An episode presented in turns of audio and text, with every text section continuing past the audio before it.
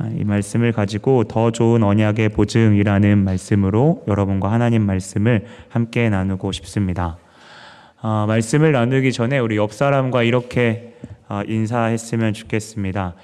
예수님 한 분만으로 만족합니다. 이렇게 인사하십시다. 예수님 한 분만으로 만족. 네. 여러분 예수님 한 분만으로 만족하세요? 아멘. 예수님 한 분만으로 감사하세요? 네, 이런 데서 아멘을 크게 하셔야 됩니다. 예수님 한 분만으로 만족하세요? 네. 여러분의 입술의 그 고백대로 여러분 될 줄 믿습니다. 어, 여러분 삶의 환경은 다르지만 어, 하나님께서 우리를 이 자리에 부르신 이유가 있다고 생각합니다. 우리의 문제를 해결받기 위해 이 자리에 온 것도 아니고 우리는 하나님을 예배하러 왔습니다. 하나님이 예배하는 것이 무엇인지를 오늘 우리에게도 가르치실 것이고 더 구체적으로 예수 그리스도가 누구신지를 우리에게 알게 하실 것입니다.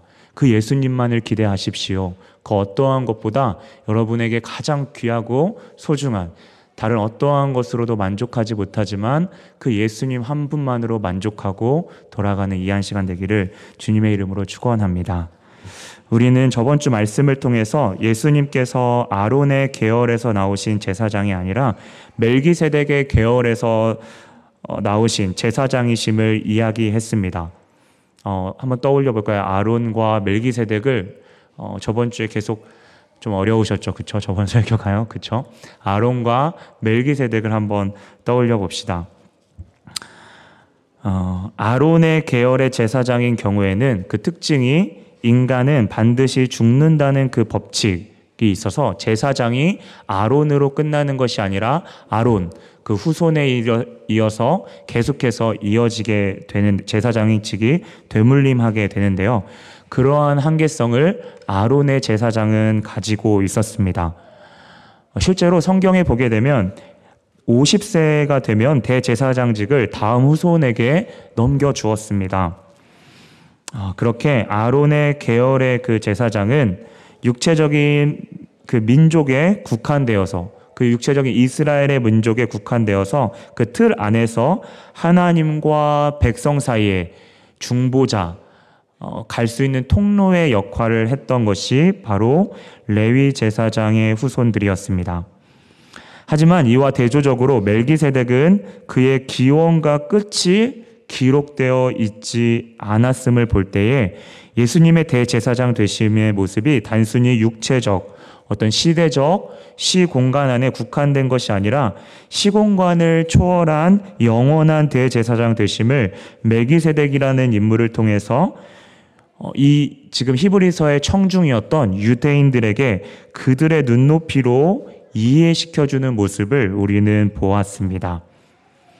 그리고 저와 여러분 제가 어제 아, 저번 주에 이것을 통해서 이스라엘 백성들을 하나님이 얼마나 사랑하시고 그분께서 낮추셨는지를 우리가 아, 볼수 있었죠. 하나님은 그렇게 1500년 동안 되는 법칙을 하루아침에 없애기를 두려워했던 이 이스라엘 유대인들에게 어, 그들이 높게 생각했던, 그들이 최고 높게 생각했던 모세를 떠올리게 하시고, 모세가 기록했던 창세기 안에서 모세가 높이 봤던 아브라함을 등장시킴으로써, 그리고 그 아브라함이 겸손하게 그 어, 멜기세덱이라는 그 어, 제사장에게 드림을 통해서 이 멜기세덱이 얼마나 높은 위치에 있는지를 이해시켜 주었습니다. 어, 그러면서 멜기세덱을 부각하면서 예수 그리스도가 이 멜기세덱의 그 반차에 따라서 멜기세덱의 계열, 그 질서의 서열에 따라서 나온 것은 구원이라는 것이 이스라엘 민족에게만 국한된 것이 아니라 온 인류를 위한 구원의 계획임을 유대인들에게 그 1500년이나 되는 그 율법을 깨면서까지 그들의 생각의 지평을 넓혀 주었습니다. 사실 이것은 이스라엘 백성들에게 너무나도 중요했습니다. 왜냐하면 이것을 이해하지 못하고 이스라엘 백성들이 예전에 계속 사고로 나아갈 경우에 다른 이방인들이 예수를 믿지만 구원에 있어서 자꾸 이스라엘의 그 울타리 안에 들어와야 된다고 생각했, 어, 생각하게 만들었고 그것은 어떤 할례나 오늘 나오는 율법을 너희들이 지켜야만이 그 구원의 조건에 있어서 너희가 반드시 지켜야 되는 것들에 대해서 이제 강조하는 어, 꼴이 되었는데요. 이것은 철저하게 예수를 믿는 믿음으로만 구원받는 그 새 언약, 예수 그리스도가 오심으로 바뀌었던 완전히 그 차원이 달라진 새로운 방법을 온전히 흡수하고 이해하는 데에 이 율법과 이런 할례, 이스라엘 백성들의 그 아론의 제사장의 그 계열을 계속 끌고 가려고 하는 것이 그 십자가를 아는 데에 바로 걸림돌이 되었다는 사실입니다. 더 소망, 더 좋은 소망을 붙잡을 수 없었던 거죠. 바울이 인식하기, 인식하기에 이것을 내려놓아야만이, 이것을 완전히 어, 없애야만이, 이 사고를 부셔야만이 이 더 좋은 소망인 예수 그리스도를 온전히 붙잡을 수 있다고 바울은 생각했습니다. 오늘 계속해서 바울은 이스라엘 백성들에게 어, 아브라함과 비슷한 높은 사람이었던 한 인물을 또한 오늘 어, 성경 가운데 등장시킵니다. 실제적으로 그 이름이 나와 있지는 않은데요. 혹시 그 성경에 기억 이렇게 이렇게 표시 관주가 이렇게 되어 있는 성경을 보게 되면 시편 110편 4절에 있는 말씀을 인용하는 것을 볼 수 있습니다. 바로 다윗 그들이 인정했던 인물 중에 다윗이라는 인물을 다시 한번 등장시키죠. 시편 110편과 110편 1절과 4절을 제가 읽어 드리도록 하겠습니다. 여호와께서 내 주에게 말씀하시기를 내가 내 원수들로 내 발판이 되기, 되게 하기까지 너는 내 오른편에 앉아 있으라 하셨도다. 예수 그리스도를 이야기하는 거죠. 4절입니다. 여호와는 맹세하고 변하지 아니하시리라 이르시기를 너는 멜기세덱의 서열을 따라 영원한 제사장이라 하셨도다. 여러분 사실 어, 다윗이 그 당시에 예수 그리스도를 알지 못하였기 때문에 그가 이해하는 어떠한 정도는 지금 우리가 이 시대를 살아가는 우리가 이해하는 정도와는 어, 달랐을 것입니다. 하지만 먼 후대를 위해 하나님은 다윗을 통해서 예수 그리스도의 모습을 말씀하셨고 사절에 예수님의 대제사장직이 바로 하나님의 맹세 가운데 있음을 아브라함을 통해서 복음을 처음 알려주셨고 또 다윗을 통해서 그것을 확인시켜 주셨죠. 하나님의 맹세 가운데 되었다는 것 이것을 우리는 하나님의 작정하심이라고 이야기합니다. 하나님이 우리를 구원하시기로 작정하셨다는 것입니다. 그리고 그러한 약속을 여러 곳에 힌트처럼 심겨 심어 놓으셨는데요. 바로 우리가 매 순간 오늘 또 찬양에서 고백했던 그 단어 예수, 예수님이라는 이 뜻 자체가 바로 하나님이 구원하시겠다라고 하는 그 의지가 담겨 있는 압축되어 있는 어, 어휘입니다. 하나님은 그렇게 당신의 영원하신 작전 가운데에 맹세로서 우리를 끝까지 구원하시겠다고 말씀하셨습니다. 그리고 그 언약에 있어서 다른 어떠한 것보다 높은 것이 없기 때문에 하나님 자신의 이름을 걸고 어, 오늘 약속하시고 그 언약을 깨지 않겠다고 그것이 영원히 유효함을 예수 그리스도께서 자신의 목숨을 담보로 보증으로 내세우셨습니다. 그래서 예수님의 십자가의 죽음은 하나님이 언제나 오르심을 드러내는 하나님의 의가 되셨습니다. 예수님의 십자가의 순종이 하나님의 신실하심을 끝까지 지켜낸 것이죠. 그래서 우리의 구원의 확신은 우리의 변하기 쉬운 감정이나 흔들리는 경험에 의존하지 않습니다. 쉽게 이야기하면 하나님의 관계가 좋다고 생각하면 내가 구원받은 사람인 것 같고 뭔가 내가 죄를 지으면 하나님의 구원이 마치 출장 갔다가 다시 내가 회개하면 다시 돌아오는 것처럼 그렇게 우리의 경험이나 우리의 흔들리는 쉬운 그런 감정으로 우리가 구원받았음을 이야기할 수 없고 그것에 우리는 의존하지 않는다는 것입니다. 구원에 있어서 오직 우리의 확신은 자신이 하신 말씀을 결코 번복하지 않으시는 하나님께만 오직 있음을 우리는 믿고 그곳에만 의존할 뿐입니다. 세상 사람들은 보통 우리가 은행에 보증을 서면 자신의 이름과 재산과 명예를 걸고 보증을 섭니다. 그런데 예수님은 자신의 목숨을 보증으로 내걸었습니다. 여러분, 여기서 두 가지를 저희가 살펴볼 수 있는데요. 첫 번째는 우리가 쉽게 은행의 보증을 물론 이것과 예수님을 완전히 1대1로 대비시킬 수는 없지만 이 보증이라는 키워드만을 우리가 가지고 생각해 봤을 때첫 번째는 보증이라는 것이 은행에 어, 그 무언가 채무가 있는 우리에게 뭔가 빚이 있는 사람이 어, 없는 사람 그것들을 갚아줄 사람에게 기대는 것을 그것을 이제 우리는 쉽게 보증이라고 하는데요. 그러면 쉽게 생각할 때 약자가 가진 자에게 붙으려고 하는 게 정상입니다. 그런데 오늘 이 영원한 언약에 우리를 끝까지 구원하시겠다고 하는 그 보증을 보게 되면 완전 반대로 하나님이 우리를 먼저 찾아오시고 손 내밀으셨다는 사실입니다. 그 보증 가운데요. 그리고 두 번째 더 말도 안 되는 사실은 우리가 갚을 능력이 제로라는 사실에도 불구하고 그분은 당신의 목숨을 담보로 내놓았다는 사실입니다. 갈라디아서의 3장에 우리가 살펴봤던 말씀처럼 우리는 마땅히 저주받아야 하고 우리는 임박한 진노로부터 피할 곳이 없는 죽음밖에 없는 그 길에서 예수님이 그 길을 보증으로 우리 대신 그 길을 가셨습니다. 그리고 그분은 우리에게 너희는 다시 하나님께로 돌아갈 수 있으니 빨리 얼른 돌아가라고 우리에게 말씀하시고 그분은 그 길 가운데에 도살장으로 끌려가신 어린 양의 모습으로 그 길을 걸어가셨습니다. 우리는 그 뒷모습을 우리는 기억해야 할 것입니다. 성경에서 이러한 예수님의 보증을 맛보게 하는 믿음의 사람들의 모습이 그려집니다. 계속해서 반복하는데요. 오늘 유대인들에게 그들에게 보증, 언약의 보증이라는 것이 무엇인지를 좀 쉽게 우리에게도 유대인뿐만 아니라 우리에게도 비춰주는 어떤 성경의 본문의 그 인물이 있는데요. 저는 이 성경 본문을 지금 인용해 드리는 어, 말해 드리는 그 스토리 가운데에 어, 그 스토리를 생각하면서 어, 예수님이 어쩌면 유다 지파의 유다 지파의 그 자손으로 오신 것이 어쩌면 유다의 그 행동을 떠올렸을 때 우연이 아니라는 생각이 들었습니다.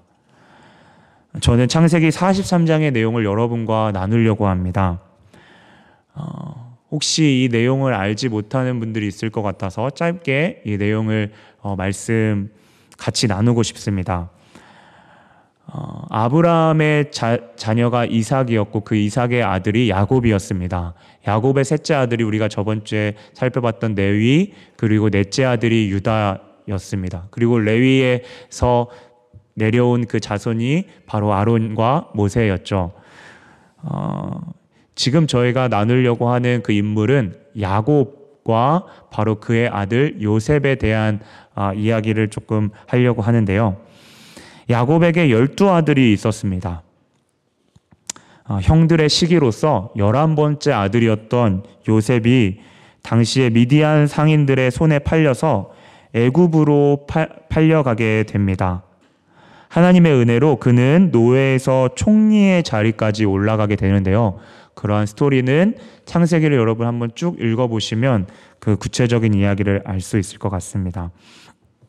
이때 야곱과 열한 아들은 어, 요셉이 이미 죽었으리라라고 생각했습니다. 그렇게 세월이 지난 어느 날 야곱과 그 아들들이 사는 지역에 기근이 심하게 들었고 성경에 이제 흉년이 심하게 들어서 베냐민을 제외한 베냐민은 열두 번째 아들이거든요. 열한 번째 아들이 요셉이고 바로 막내 아들인 베냐민만 제외하고 그 열 아들들이 애굽에 식량을 사러 갔습니다. 그리고 그들은 그 열 형제들은 그 애굽에 가서 이집트죠. 그 애굽에 가서 요셉을 마주하게 되죠. 요셉은 단번에 형들을 알아챘지만 그들은 그들을 정탐꾼이라고 요셉은 몰았습니다. 사실 요셉은 그 동, 그의 동생을 그리워했고 보고 싶어서 일부러 형들에게 그렇게 대했죠. 마음과 다르게 그렇게 겉으로 대했습니다. 어, 그리고 결국 그들에게 이 열 형제들에게 동생을 데려오지 않으면 식량과 더불어 목숨을 잃을 거라고 명령 명령을 하고 또 그래서 이 열 형제들은 어, 열 형제 중에 이제 구체적으로 이야기하면 두 번째 형이었던 시므온만 이렇게 인질로 잡히게 되고 나머지는 고향으로 도, 그 야곱에게도 아버지 야곱에게로 돌아가게 됩니다. 음, 어, 아버지 야곱에게 자초지종을 설명했을 때 야곱은 절대 막내 베냐민을 데려서는 데려가서는 안 된다라고 이야기했습니다.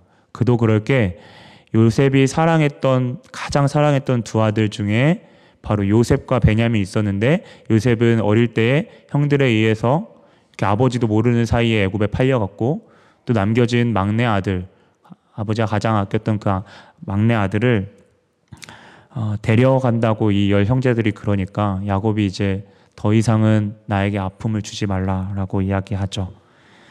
이때 네 번째 아들이었던 유다가 나섭니다. 유다가 말하기를 성경에 이렇게 기록되어 있습니다. 저 아이를 나와 함께 보내시면 우리가 곧 가리니 그러면 우리와 아버지와 우리의 어린 아이들이 다 살고 죽지 아니하리이다. 내가 베냐민을 위하여 담보가 되리오니 되오리니 아버지께서 내 손에서 그를 찾으소서 내가 만일 그를 아버지께 데려가다가 아버지 앞에 만약 다시 두지 아니하면 내가 아버지께 영원히 죄를 지리이다. 유다는 자신의 목숨을 담보로 내놓았습니다. 자신의 모든 가족을 살리기 위해 그의 목숨을 내놓았습니다. 그렇게 요셉에게 베냐민을 데려갑니다. 결국 열 형제들이 양식을 얻고 돌아가려고 하는데 이번에는 또 한 가지 사건, 트릭을 이제 사용하는데요. 곡식의 자루 속에 요셉의 은잔을 넣었는데 그 은잔이 어디서 발견되냐면 바로 열두 번째 아들이었던 베냐민의 그 곡식 자루 속에서 그 은잔이 발견되죠. 사실 이것도 요셉이 시킨 행동이었습니다. 요셉은 모른 척하며 그 은잔이 발견된 베냐민만 옥에 가두고 나머지는 돌아가다 좋다고 이야기하죠. 이때 유다가 다시 한번 중재자로 요셉에게 이번에는 야곱이 아닌 요셉에게 나섭니다. 유다는 먼저 자신들의 죄를 고백합니다. 그리고 요셉을 높이죠. 그리고 자초지종을 이야기합니다. 베냐민이 얼마나 아버지에게 귀한 아들이었는지, 아버지의 반대 가운데 목숨을 걸고 데려온 어, 그 스토리를 이야기하죠.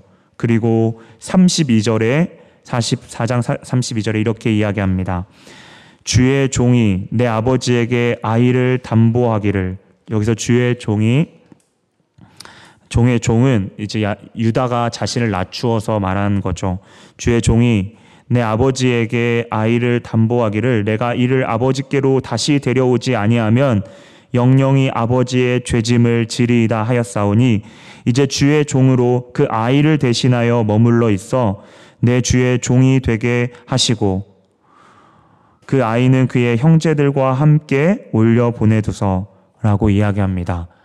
자신이 대신 감옥에 갇히고 평생 종으로 일할 테니까 베냐민만은 살려주시고 도와주세요. 라고 요셉에게 이야기하죠. 모든 형제를 보내고 자신이 스스로 평생 종이 되겠다고 자처하는 유다 네 번째 아들의 모습입니다. 이때 요셉이 오늘 성경에 보니까 그 옆에 있는 애굽의 시종들의 그 바라보면서 그 시종들이 있는 데에서도 그 정을 억제하지 못하고 그 애굽의 바로의 궁전이 다 들리도록 큰 소리로 울었다고 성경은 기억하고 있, 기록하고 있습니다.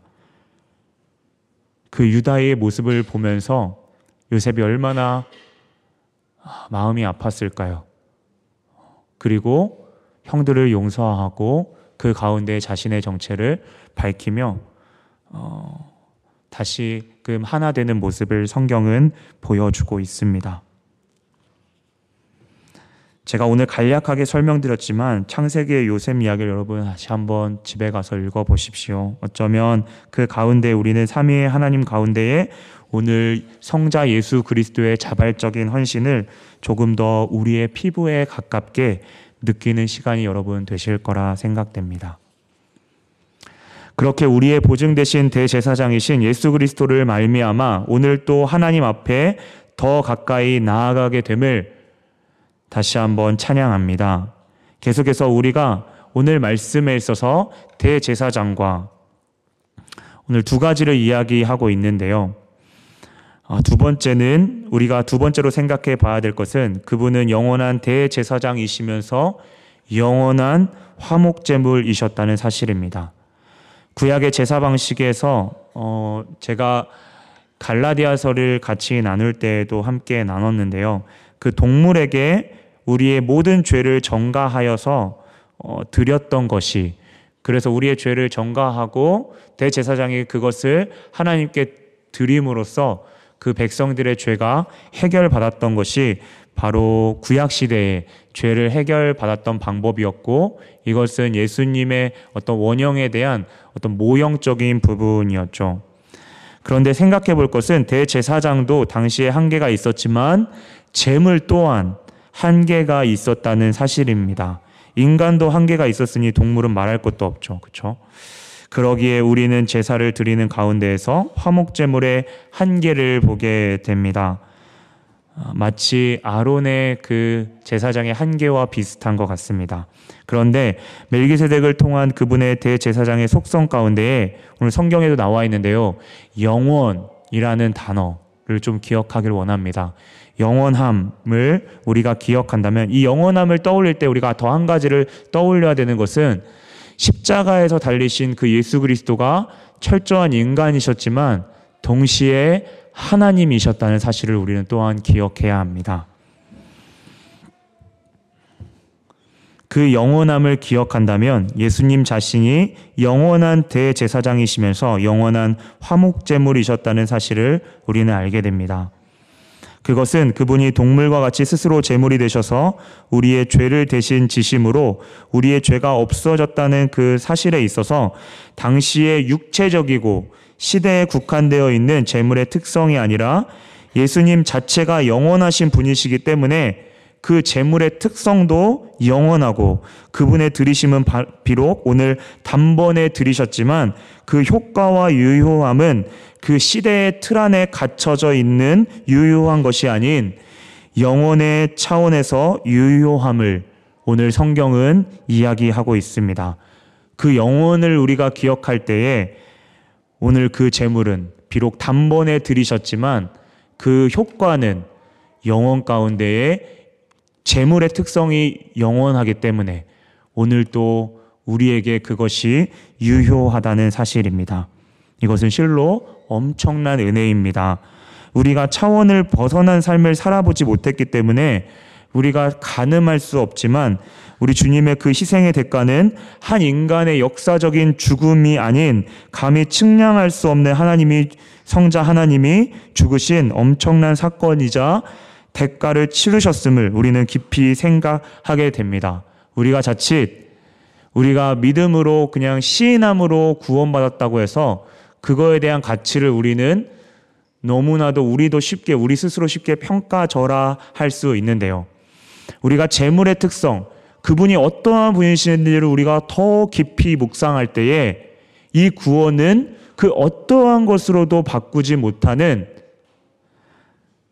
그 무게를 지니고 있는 그 가치를 지니고 있는 우리의 죄를, 우리의 모든, 우리 인류의 모든 죄를, 과거와 현재와 미래의 그 영원 가운데 있는 그 모든 죄를 이길 수 있는 또 그렇게 유효함을 오늘 말씀은 이야기하고 있습니다.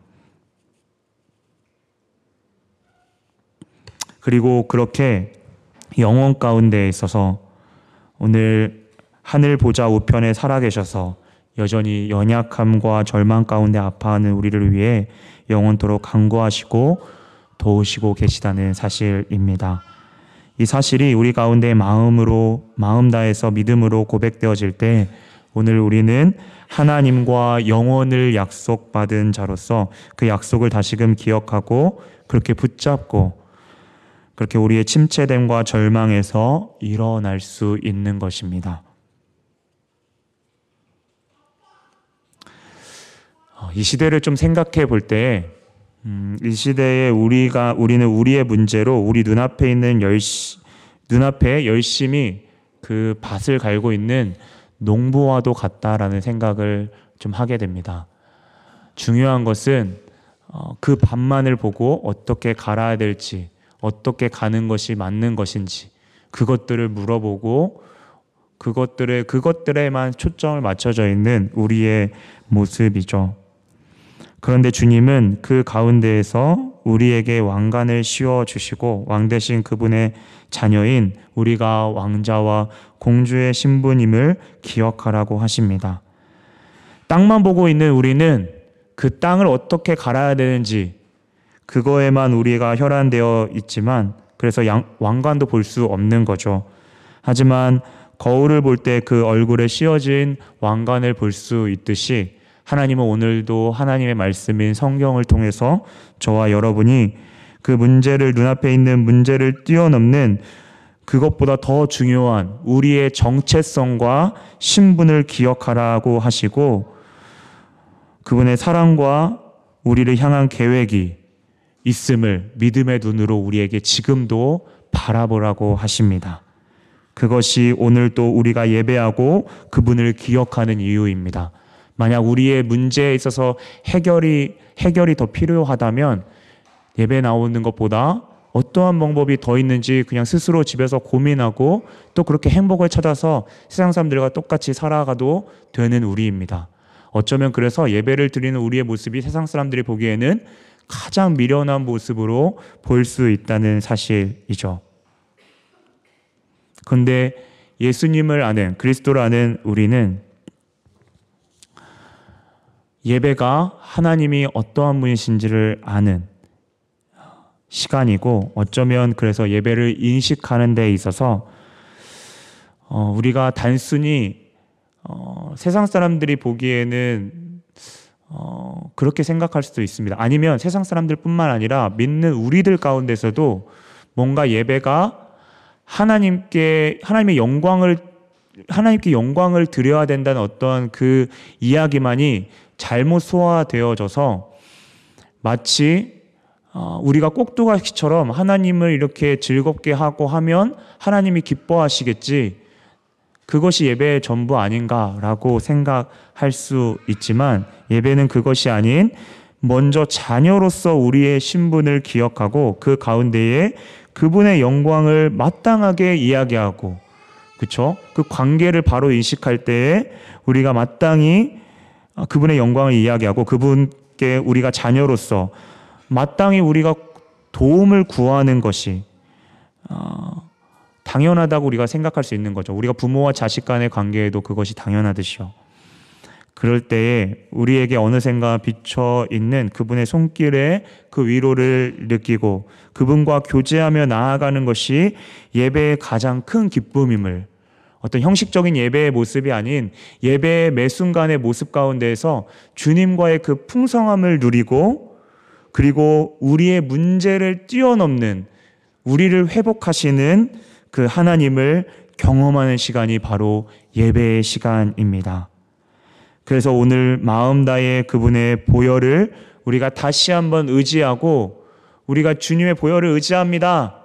주님, 나의 예배를 받아주세요. 라고 고백하는 것은 다시 말해서 끝까지 하나님께서 내가 너를 놓지 않겠다고 맹세하신 오늘 그 하나님께 다시 나아가는 우리의 믿음의 고백이요. 다른 어떠한 것보다 주님만을 섬기겠다는 그 도리, 도리, 돌아섬에서 우리가 그 좁은 길 가운데에 전력 질주하는 그 모습이 바로 십자가의 그 피, 보혈을 의지하는 우리의 외침입니다. 여러분 다친 발에는 발이 다쳤을 때 임시적으로 목발이 필요하지만 다리가 완전히 치료된 다음에는 더 이상 목발을 짚지 않습니다. 어쩌면 유대인들의 두려움은 그들에게 여전히 목발이 필요하다고 생각하는 어리석음과 다르지 않습니다. 예수님의 복음을 더 묵상하는 것이 이 세상의 삶을 이야기하고 죄와 고통과 절망에 있는 우리에게는 미련해 보일 수 있지만 그분을 묵상하는 것이 이렇게 미련해 보일 수 있지만 주님은 너의 모든 짐을 가지고 내 앞에 나오라 라고 오늘 저와 여러분 한 명한 한 명에게 이야기하고 있습니다. 여러분 주님을 기억하십시오. 그분의 지혜를 구하십시오. 영혼 가운데 자신의 목숨을 위해 그 엄청난 희생의 대가를 치르고 살리신 분이시라면 그 귀한 생명 한 명한 한 명이 오늘 주님 앞에 무릎 꿇은 그 한 명한 한 명이 지금 아파하고 있는 그 상황을 누구보다 더 아파하시고 그렇게 아프게 생각하시며 지금도 하나님 당신께 나오기를 그 무엇보다 바라고 계실 것입니다. 사랑하는 성도 여러분, 오늘 제목에 있어서 그 언약에 더 좋은 언약에 보증되신다는 그 하나님은 이 보증이라는 단어를 우리가 계속 묵상할 때에 하나님의 사랑을 우리는 그 가운데 그 단어 안에 담겨져 있음을 보게 됩니다. 보증이라는 두 가지 특징을 어, 여러분과 살펴봤는데요. 보증이라는 것은 약자가 강자에게 부탁하고 때로는 구걸하고 그렇게 원하고 그렇게 붙어야 하는 모습이 정상인데 하나님께서 우리에게 오셔서 우리를 끝까지 자신의 목숨으로 보증하시겠다고 먼저 우리에게 아, 손을 내밀어 주셨습니다. 그리고 그 보증 가운데 두 번째 우리가 살펴봐야 하는 것은 바로 우리가 갚을 능력이 없는 우리에게 오늘도 너는 돌이키기만 하면 된다. 그분의 목숨을 담보로 우리를 살리시고 우리에게 그분 가운데 나아가는 것이 그 무엇보다 가치 있음을 오늘 저와 여러분에게 말씀하고 계십니다.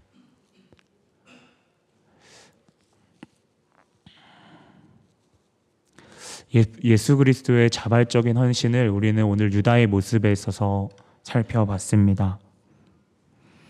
음.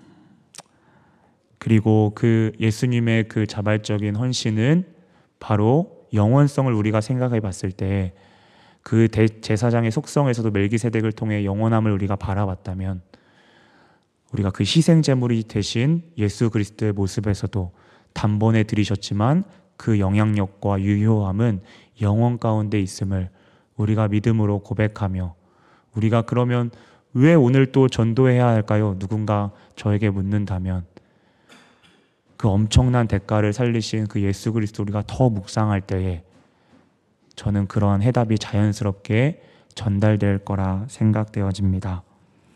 예수 그리스도의 희생은 우리에게 단순히 우리의 문제를 문제 해답 차원의 그분의 도우심이 아니고 세상을 창조하신 그분이 만물을 창조하신 가늠할 수 없는 그분이 우리를 끝까지 살리시겠다고 작정하시고 또 그분을 그렇게 우리가 깊이 알아가면 알아갈수록 우리가 때로는 이럴 때가 있죠. 왜 절망하고 대체 왜 슬퍼하지? 나에게 무엇이 부족하지?